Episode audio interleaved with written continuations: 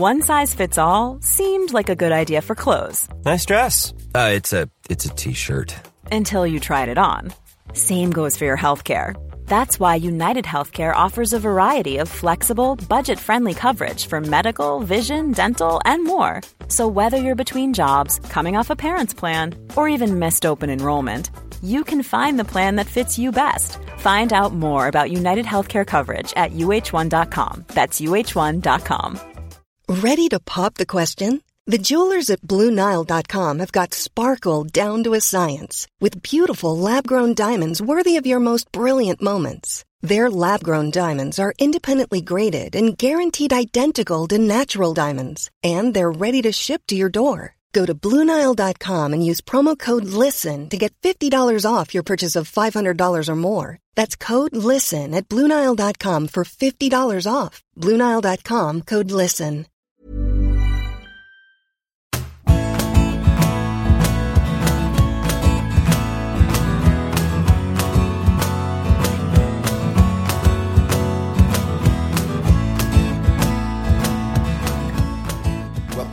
Classic big interview.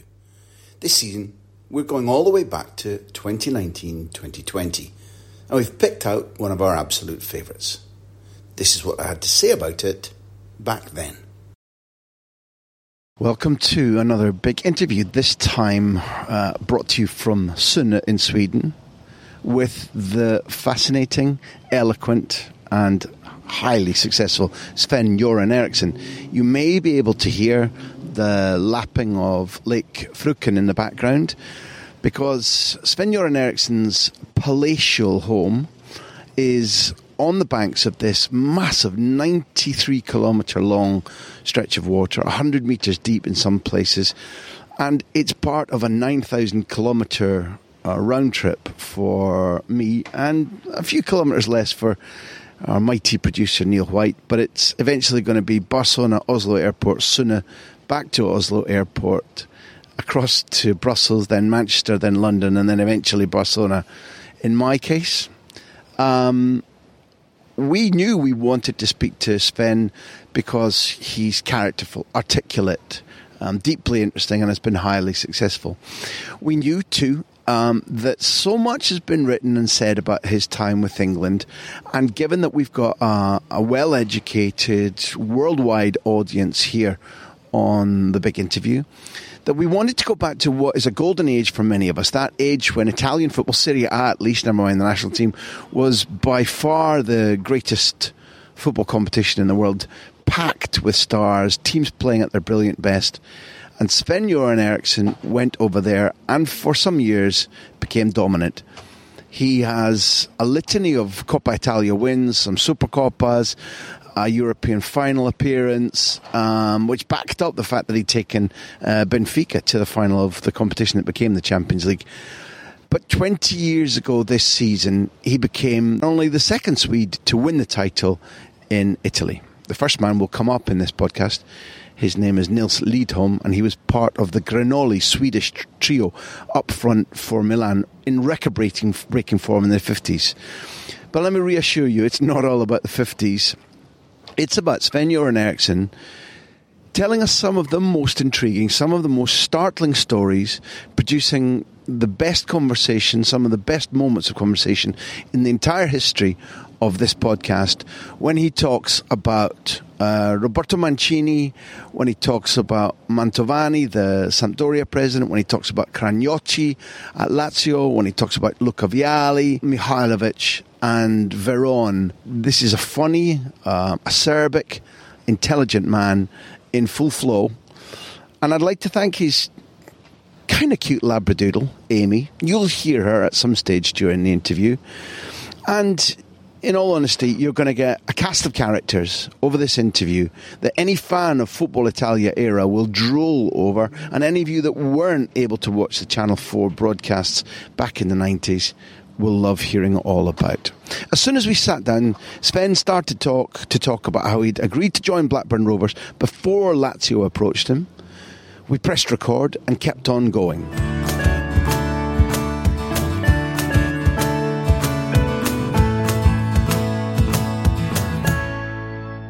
We signed the contract and But I said, shall we go down and see the city? No, Sven, he said, it's better not. Blackburn, an honest man. Anyhow, I went home to Genoa, Sampdoria, and two days later, Cragnotti of Lazio phoned ah. and said, Sven, come. We will do a project and we will going to win. I invest even more money. So I said to Jack Walker, please. And he said, no, you have to come, you have to come. And during that time, Inter did badly with Hodgson. Roy left, yeah. became available. Yes. So when that came out, uh, Jack Walker told me, okay, Sven, I pay, uh, what do you say? A penalty. A penalty. No, no, he said. Good luck, he said. You go. Wow. That doesn't happen a lot. Incredible. In incredible. Very, very nice. So just a, apart from successful, a decent man. Yeah, yeah. Oh, and all, the whole family. Because it was public that I had signed the contract. Yeah. And then when I took England years after, I went to Blackburn to see, and I thought, the family here, they will not say hello to me, or they all hugs and, oh, Sven, nice. That's fantastic. Very, very good. But the other side of that is that you behaved like an honourable man. You said, please, this is what's happened. You didn't just walk off or say, right, I'm leaving. You had a conversation, which is yeah, yeah, the basis we, we for had, good things happening. I went there. He came to Milano. We met many times to, to sort it out. At the end, he said, the contract, and Sven, he said, I understand you. But you mentioned a guy called Cragnotti who phoned you, and it was Cragnotti Senior, I guess. Senior, yes. President of the, the Albi Celeste, the Light Blues of Rome. Yeah. First of all... Cirio was the name of the Cirio his was company. His, his, and sponsors on the front of the jersey? Yeah, yeah, okay. Yeah. So Cragnotti and Lazio and Sven make a, a perfect marriage, and we're going to talk about the footballers, the trophies.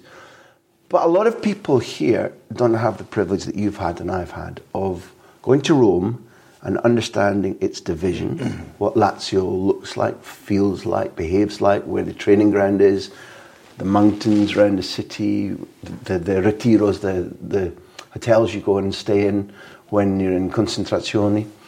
Describe your vision of Lazio now that you remember it, when you first came to it, the club, the badge, the idea. Yeah, you know, before that I had been in Italy for many years, and the first club I had in Italy was Roma. And we're talking about nineteen eighty-four. And the first time I went to Italy really was one year before. I went to, like a spy, to see Roma when I had Benfica, because we met in the quarterfinal of UEFA Cup at that time. And when I landed at the airport in Rome and uh, taxi into the city, I said, I want to live here. I want to live in this city. And then I went to see football, and even more I wanted to come to Italy. And one year later, it became the reality that I, I signed for Roma. And then after many years, Lazio. And Lazio, of course, the chairman, he wanted to win, because Lazio hadn't won any titles for twenty years, something like that, when I came there. And they only won one title in, in their history.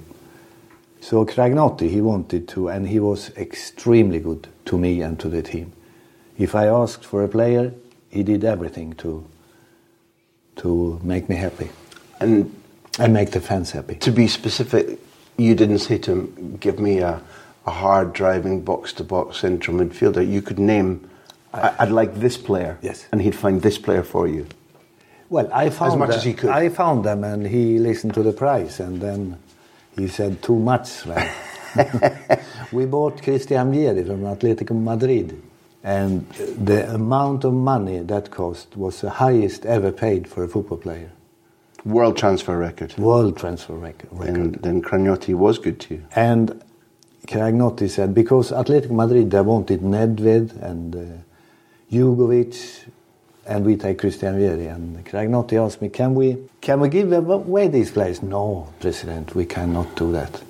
And what shall we do then? And well, we have to pay. Well, Cragnotti looked at the directors of Atletico Madrid and said, okay, we pay then. And broke the world record. And it took ten minutes. The whole, uh, incredible. That's impossible. No, no. Yeah, I thought so. And the money came from his company? I suppose so. Yeah, I, uh, this isn't an accountancy exercise, but to br- for Lazio to break the world record is extraordinary. Yeah, yeah. But one year later, Cristian Vieri wanted to leave. He wanted to go to Inter. Inter. And I told Cragnotti, and if you want to leave, you leave. And then he beat the world record again. So Cragnotti earned a lot of money. He got money Cristian back Vieri. On it. Yeah, yeah. But you said that... He Cra- got money back and... Winning profit. a lot, yeah, a lot of profit. But you said that Cragnotti um, wanted, and his son was involved also. Yeah, both. Cragnotti Junior. Yeah. So you went to what was called a family club. But if we're honest about it, Roma is the more successful and more famous. Yes. Cragnotti, even how much he believed in your quality, has to be brave to hire a former Roma manager. Yeah, it has passed some years uh, since I was a Roma manager, but. Um, Uh, yeah, yeah, rather brave, you're right. Th- there was no reaction from the media or the fans, I'm surprised. No, because I didn't go from Roma to Lazio. Mm-hmm. I went from Roma to Fiorentina, then Benfica, then Sampdoria, and then Lazio. I really thought their memories were longer than that. And when, so describe, because you said that first trip to, to go and look at Roma, you were like, I have to live here. But they play in Stadio Olimpico, which is, for British tastes... It's too much of a bowl, there's a running track, the atmosphere yeah.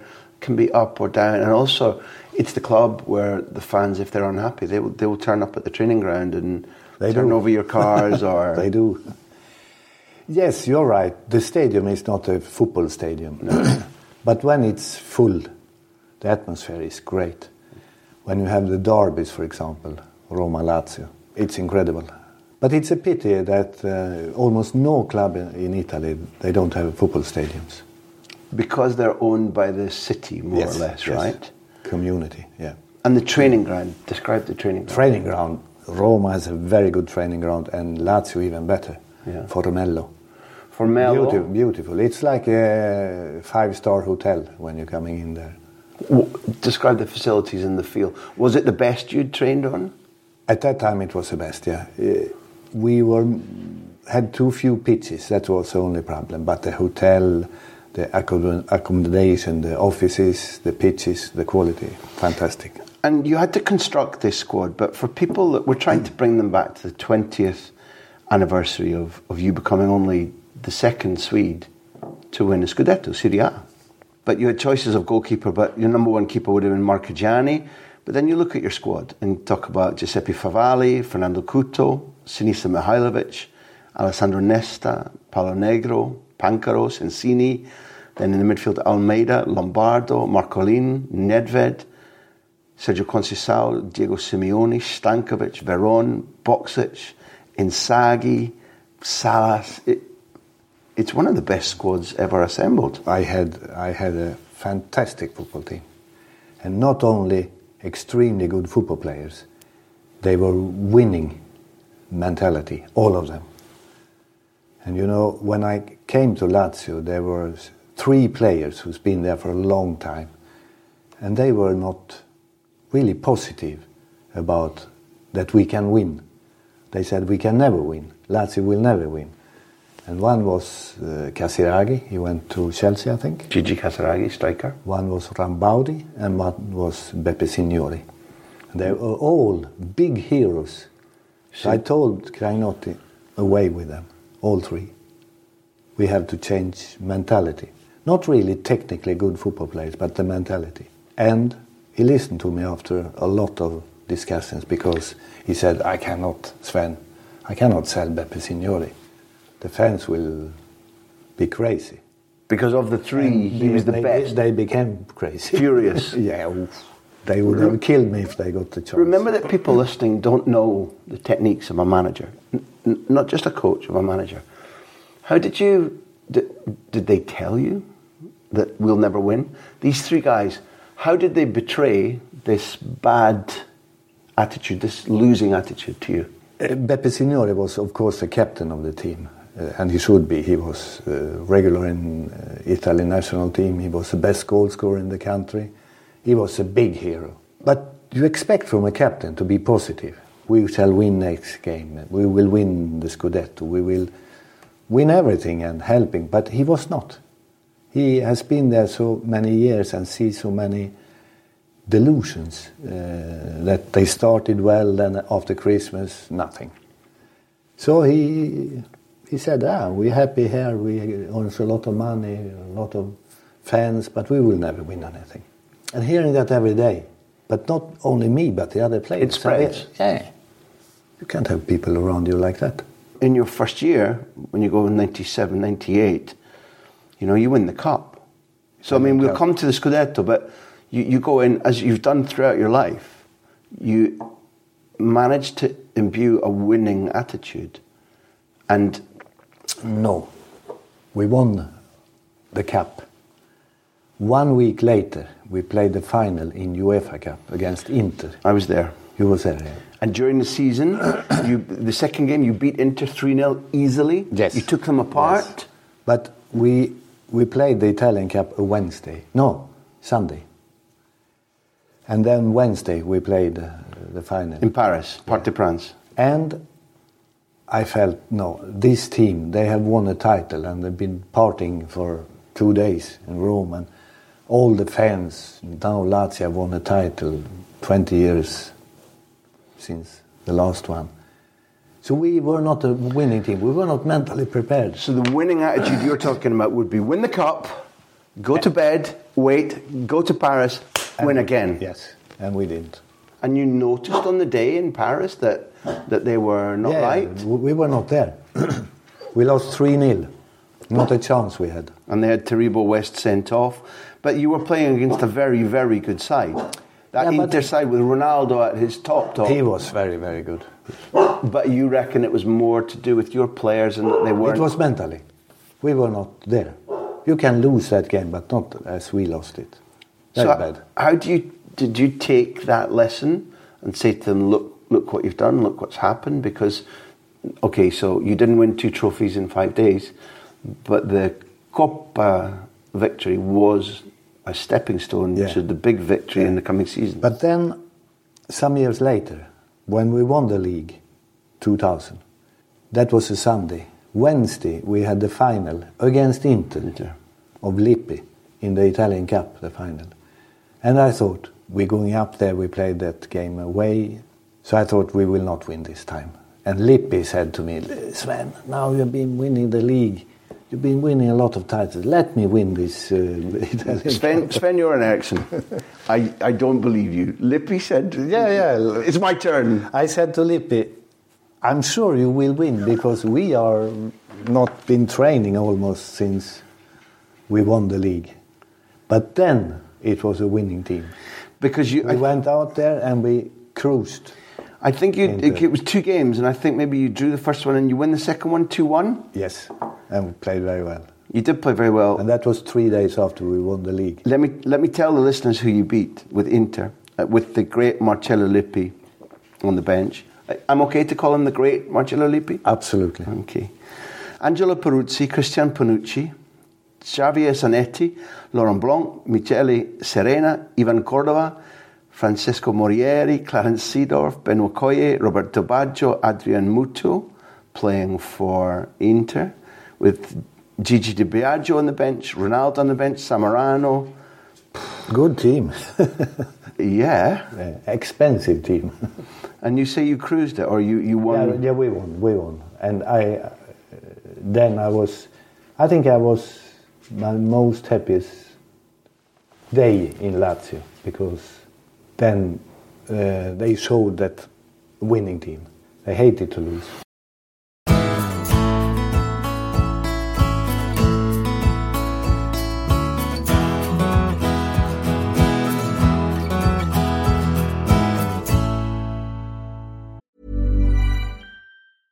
Ready to pop the question? The jewelers at Blue Nile dot com have got sparkle down to a science with beautiful lab-grown diamonds worthy of your most brilliant moments. Their lab-grown diamonds are independently graded and guaranteed identical to natural diamonds, and they're ready to ship to your door. Go to Blue Nile dot com and use promo code LISTEN to get fifty dollars off your purchase of five hundred dollars or more. That's code LISTEN at Blue Nile dot com for fifty dollars off. Blue Nile dot com, code LISTEN. Ryan Reynolds here from Mint Mobile. With the price of just about everything going up during inflation, we thought we'd bring our prices down.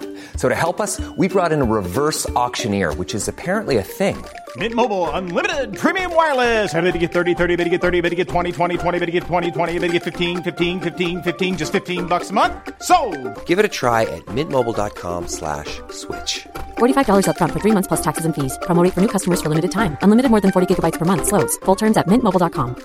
Confidence starts with loving who you are. And when your skin feels nourished and glows on the outside, you naturally radiate confidence from the inside. Give your skin a glow-up with Osea's clinically proven Mega Moisture Duo. This ultra-hydrating body care features two of Osea's best sellers, Undaria Algae Body Oil and Undaria Collagen Body Lotion. These seaweed-powered heroes use skincare-level ingredients normally reserved for your face for results you can see and confidence you can feel. Osea has been making clean, clinically proven seaweed-infused face and body care products for over twenty-eight years. This luxurious skincare is vegan, cruelty-free, and climate-neutral certified, so you never have to choose between your values and your best skin. Glow from the inside out. Get ten percent off your first order with code GLOW at Osea Malibu dot com. That's O S E A Malibu dot com, code GLOW.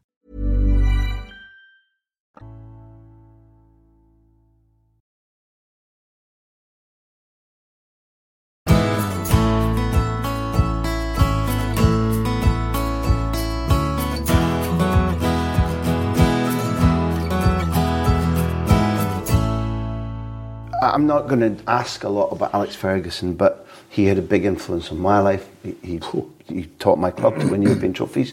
When I was a reporter, I was very close to Manchester United when they won the treble. There are so many incidents where he's had an influence on how I think or how I behave, or also lots of enjoyment. But famously, he said when they won the treble and they beat Juventus in the semi-final in nineteen ninety-nine. Bayern in the final. And Bayern in the final, exactly, in Camp Nou, a place that you know very well. United had been having a lot of trouble with Juventus for years, and Juventus of Lippi, to the extent that Juventus kept knocking them out. And Juventus in ninety-nine were a team, as you know, which had not been knocked out of Europe for about seven years. They'd either won the final or lost the final, won the final, lost the final in UEFA Cup, Champions League. So when they're knocked out in the semi-final by um, United, after leading, um, the one-one at Old Trafford and two-nil at uh, Comunale, no, at Delle Alpi, Ferguson said something in his book that he looked across the, the, the other bench and he said, I was really pleased to only see Ancelotti there, not Lippi. So Lippi is this big sort of Paul Newman, leonine figure. He looks like the king of the jungle. He looks like a royal lion, Lippi, with his big cigar and his imposing manner and his victories. Oh. But that turned the focus on Ancelotti, and Ferguson wasn't trying to put Ancelotti down. He was talking up Lippi. But even a character as big as Ferguson felt the confidence to win because it was Ancelotti, not Lippi. Now, Ancelotti is a guy you you coached at Roma. Mm. And then when we come to the big part of this story of yours, you're on the opposite bench from him. So first of all, like you did with Seedorf, tell us about the Ancelotti you know, from the guy you inherited in midfield at Roma and coached, to the guy that you opposed when he was playing against you and also coaching against you. Tell us the things about Ancelotti that you know from a close working life. Well, you're talking about two Italian guys, first class, both of them, like human beings. Lippi is a fantastic man, and Ancelotti maybe even better. Uh, Ancelotti is coming from his father was a farmer outside Parma. So Ancelotti, holidays, when he didn't play football, he went to drive the tractor on the father's uh, land. Anyhow, I had Ancelotti for three years in Roma, and I made him captain. I took the captain from Falcao when he finished and gave it to Ancelotti. Falcao was some... Uh, was he was he quite a good midfield player? He was probably the best ever player I had. But you took the ban from him and you gave it no, to... No, he, he finished. He left. Yeah, because he, of injury. He quit. Yeah. So, Ancelotti, um, I left Roma because of, uh, yeah, other reasons.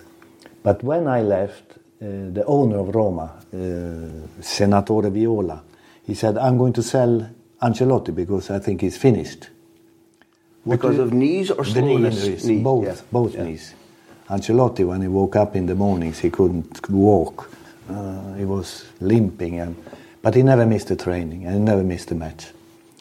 So I said to Viola, even if I should leave, I said, don't sell him. Whatever you do, don't sell him. He's the most important guy you have in this team. Loyal, hardworking, intelligent. Not a brilliant football player, but uh, playing against him, you felt it. He sold him. Because he said he's finished. He sold him to Milan, Milan. And Ancelotti had five years there, and he won everything you can win, and he played more or less every game. Mm-hmm. Incredible. Champions so I, League, Champions League. Champions League, he won the... Playing for Sacchi, playing for Sacchi, Capello. Yeah, yeah, yeah. So that's about him, and then I met him as a player, of course, when he was there, and then I met him as a coach. Then I've been visiting him... Uh, two, three times when he was a coach of Chelsea, because I had Drogba and I had Ivory Coast at that time.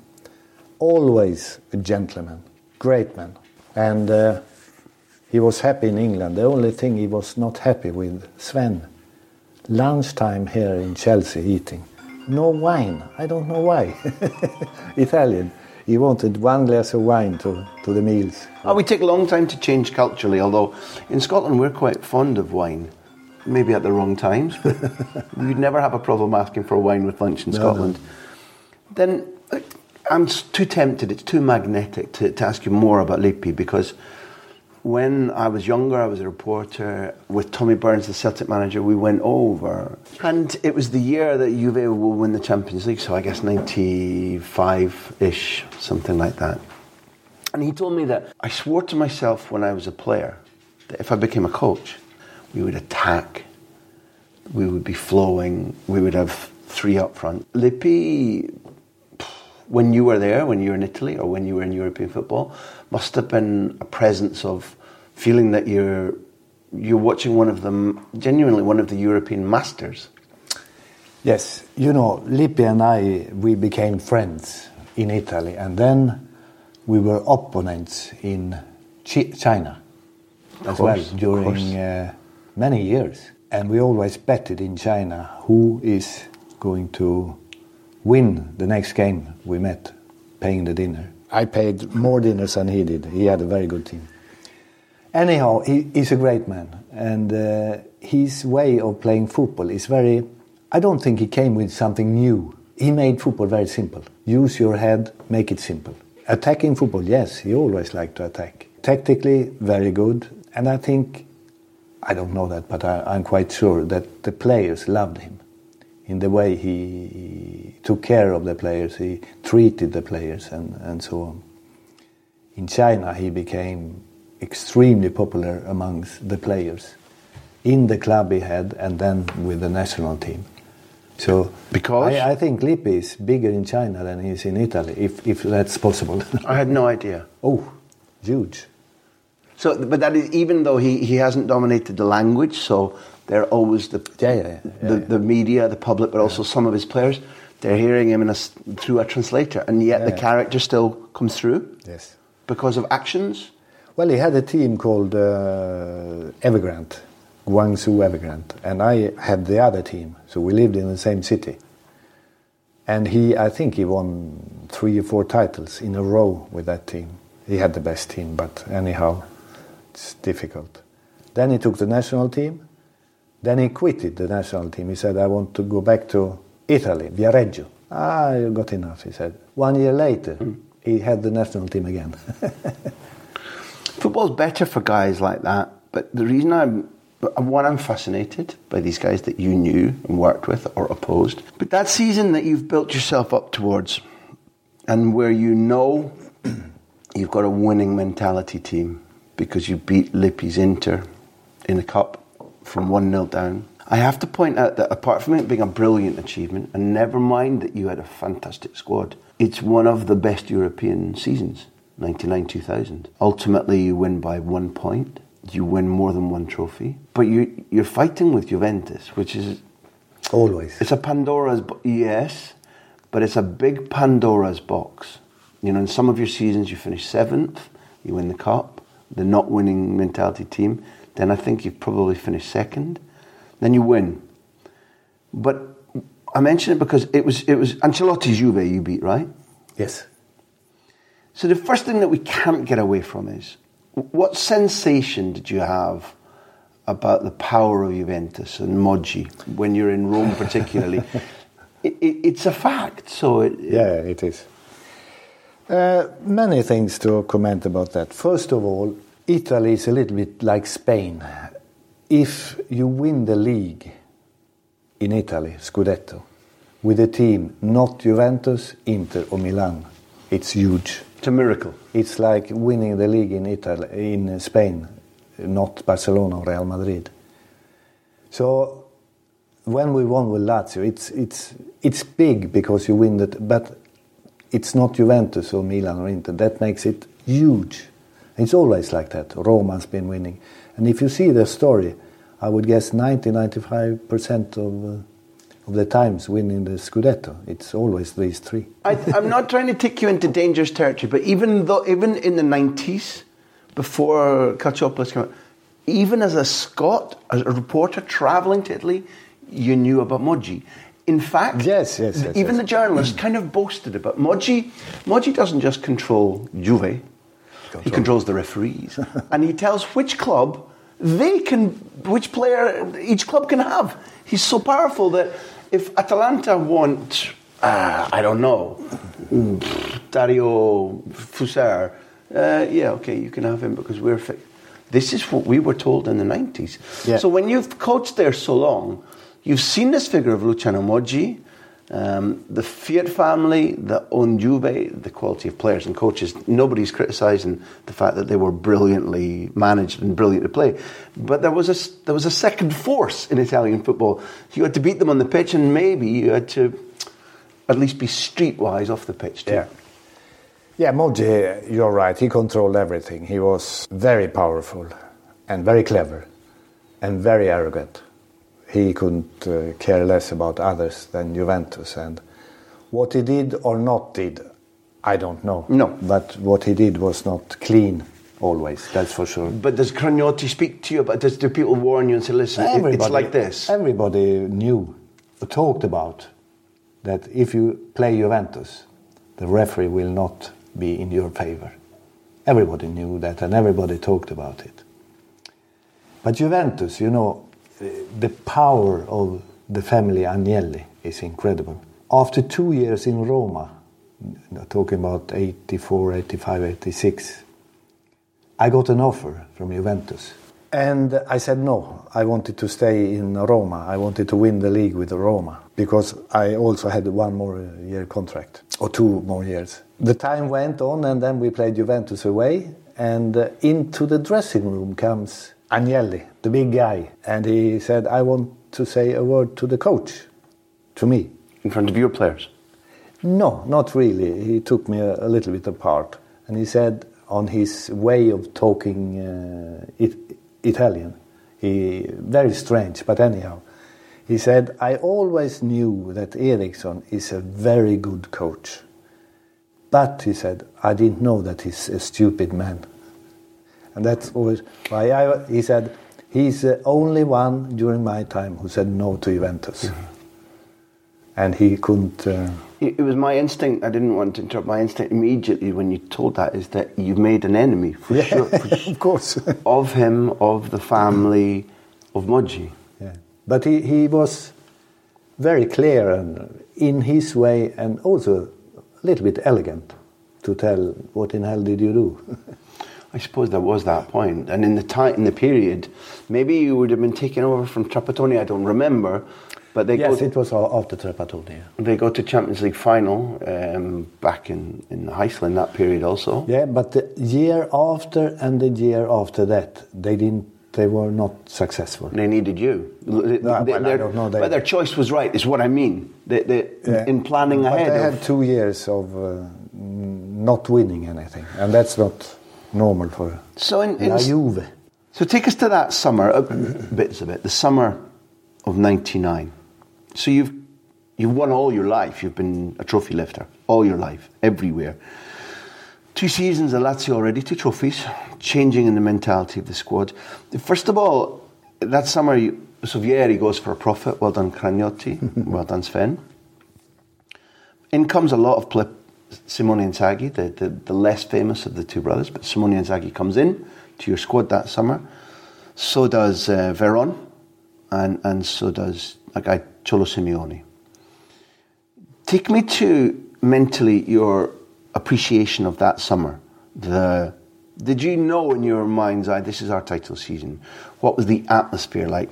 Could you tell, now looking back at the summer work, that something exceptional was mm-hmm. going to happen or not? Well, I always thought that, after, especially after the first year, that this team, we will win uh, Scudetto. Uh, and Cragnotti, he went on to listen to me. Well, he didn't really listen to me, because when I signed the contract, I told him, listen, if you buy me three players, I promise you, lo Scudetto. Which three are those, he said. I said, it's Mancini, it's Mihajlović, and it's Verón. I had all three in Sampdoria. And he took Mancini. Second year he took Mihajlović, and third year he took Verón. So when we won the league, the first thing I did was I went to Cragnotti and told him, what did I tell you some years ago? Here you have your Scudetto.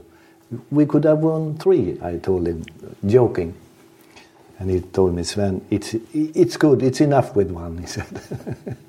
And Mancini had been the trequartista, he'd been the magical player behind the striker. Oh, I mean, every striker who played with Mancini, they will say he, he was the best. Luca Vialli was in our series, and he does say that. He said that, of course. Wow. That was a couple. Yeah. Yeah, on and off the pitch, he explained. Yeah, of course. Crazy. You know, when I came to Sampdoria, I was in Benfica, and um, they phoned me, so I were a private plane to Monaco. And I met, um, not Cragnotti, Mantovani. Mantovani, the president, yeah. And uh, Vialli and Mancini. He started there and he said, well, mister, he said, I don't really understand football, but these two guys here, he said, they got into the head that they want Sven Eriksson. So that's why we are here. No way. Yeah. So they were uh, L- listen, negotiating. When, when you have Vialli and Mancini saying, we've picked you over everybody, he's like, where do I sign? Yeah. I'm in. Yeah. So he said, I'm here to take you as a coach. Well, after talking lunch and talking football and talking, he said, okay, now we talk money. And he said, Mancini, you two, out. He treated them like his own sons. Like kids, yeah. Yeah. So he took uh, paper. And a napkin. Napkin. And he wrote, and he said, that's the money I pay you. I, I looked at it. And he, he thought, I, I can see that you're not happy. And he took a new one. And he wrote a bigger... No, I told him, I, I'm happy, I, but I didn't think you paid that much. Okay, now you have the bigger one, he said. And then he said, if not half of that money is paid before the season starts, you don't need to come if you don't want, and you can sue me. He paid half of the salary before the season started. I've never heard I never like heard it. about it. But he was Mantovani. If you had that power to go back now, what would you change about your time as England manager? Let's say we had the power to go back, like in fantasy football, and say, here's what I'll change. In Germany, two thousand six, I would have taken in a mental coach for penalties. And I was thinking about it. And I didn't, because we were talking about it, Tord and myself, and And we thought, no, this team is mentally strong. We have good players, so it didn't happen. And a mental coach can make the difference in penalties? Who knows? That's a very fair answer. I should have tried that at least. I have to stop on something that has always excited me since I was a kid. Maybe you're used to the expression in Britain about somebody being an anorak. But when now I, I've met and reported on Ronaldo and Messi, and their specialness is easy to describe, and we look at their numbers. They they play six hundred games and they've scored five hundred ninety goals. And then people say, okay, but remember Gerd Müller, remember Ferenc Puskas, remember Jimmy Greaves, fine. But when I first became aware of Italian football, and you know what I'm going to talk about, there was for Milan in the fifties, when you were a very young man, I accept, this Gre-No-Li. Gre-No-Li, yeah. Of, of three Swedish guys. Let's see if I can do them. Gunnar Gren, Uh, Gunnar Nordahl and Nils Liedholm. Yes. And if you take little bits out of each of the names, it yeah, becomes yeah. Gre-No-Li. Gre-No-Li. Only two guys, only two Swedish guys have won the Scudetto, ever. Nils Liedholm and you. Liedholm, yeah. The, again, thinking of there probably isn't a single person listening who saw them, maybe some who know about them. Do us a favour. Yeah, tell us about them. Personally, I, I met them, all three, when they were older. But we talked before about Mancini and Beckham, if they come in here. Nils Liedholm, he was a little bit the same. If he came into the room, you feel the presence of him. And he was, as a, as a football player, he was fantastic. And midfielder? Midfielder. He said to me once, after two and a half years in Milan as a player, he said, I missed the pass. And he said, the whole San Siro went up applauding. And they said, ah, he's human. So he had a lot of self-confidence. But he was, he was, as a player, of course, extremely good. I think he won... Uh, Olympic medals. For yes, they, they won Olympic in forty-eight together, correct. And he played uh, World Cup fifty-eight, I think, with Sweden when they became second. Going to the final against yeah. Pele's Brazil. Yeah. But as a coach, he became even more famous because he was Liedholm. And some people will remember him from the Liverpool-Roma European Cup final. Of course. Held in Stadio Olimpico when Grobbelaar does his crazy legs. Yeah, yeah. Liedholm is the, fa- is the coach of that side, yes. Right, having won the title already. He's also part of this, I mean, Nordahl played for one of the sides you coach, so you weren't at the same time, but... Degerfors. Degerfors. But he finishes, this This is what, I mean, in the fifties, how did three Swedish guys end up in Milan? Milan already considered itself the centre of the world. They and Inter were about to become very dominant in their country, but also in Europe, especially Inter. And three Swedes? Yeah. Gunnar Nordahl was the first one. I think that was forty-eight, forty-nine? Correct, forty-nine. Well done. Yeah. And he was the first one coming from Sweden. And he did the success. He was... He's still the all-time third top yeah, scorer yeah. in Serie A, so ever. A, so after that, Italian clubs, they started to look ah, at Swedish players. Okay, okay. So there were a lot of them going there. And he finished his career with four hundred forty-two games... Goals in five hundred four games. That's good. I'm glad even just to have made... Maybe people now... Listen, people, this is your homework. Go to the li- library. You don't know what a library is. Go on the internet and look up Gre-No-Li. Look up Nordahl, Gren and Liedholm. But um, hopefully after this interview, you don't have to look up any details of Sven-Göran Eriksson, master coach, winner throughout his life. Still a guy who should be coaching now, maybe will be coaching now, but currently celebrating the twentieth anniversary of becoming champion of Italy, giving Mancini his only title, giving Cragnotti his only title.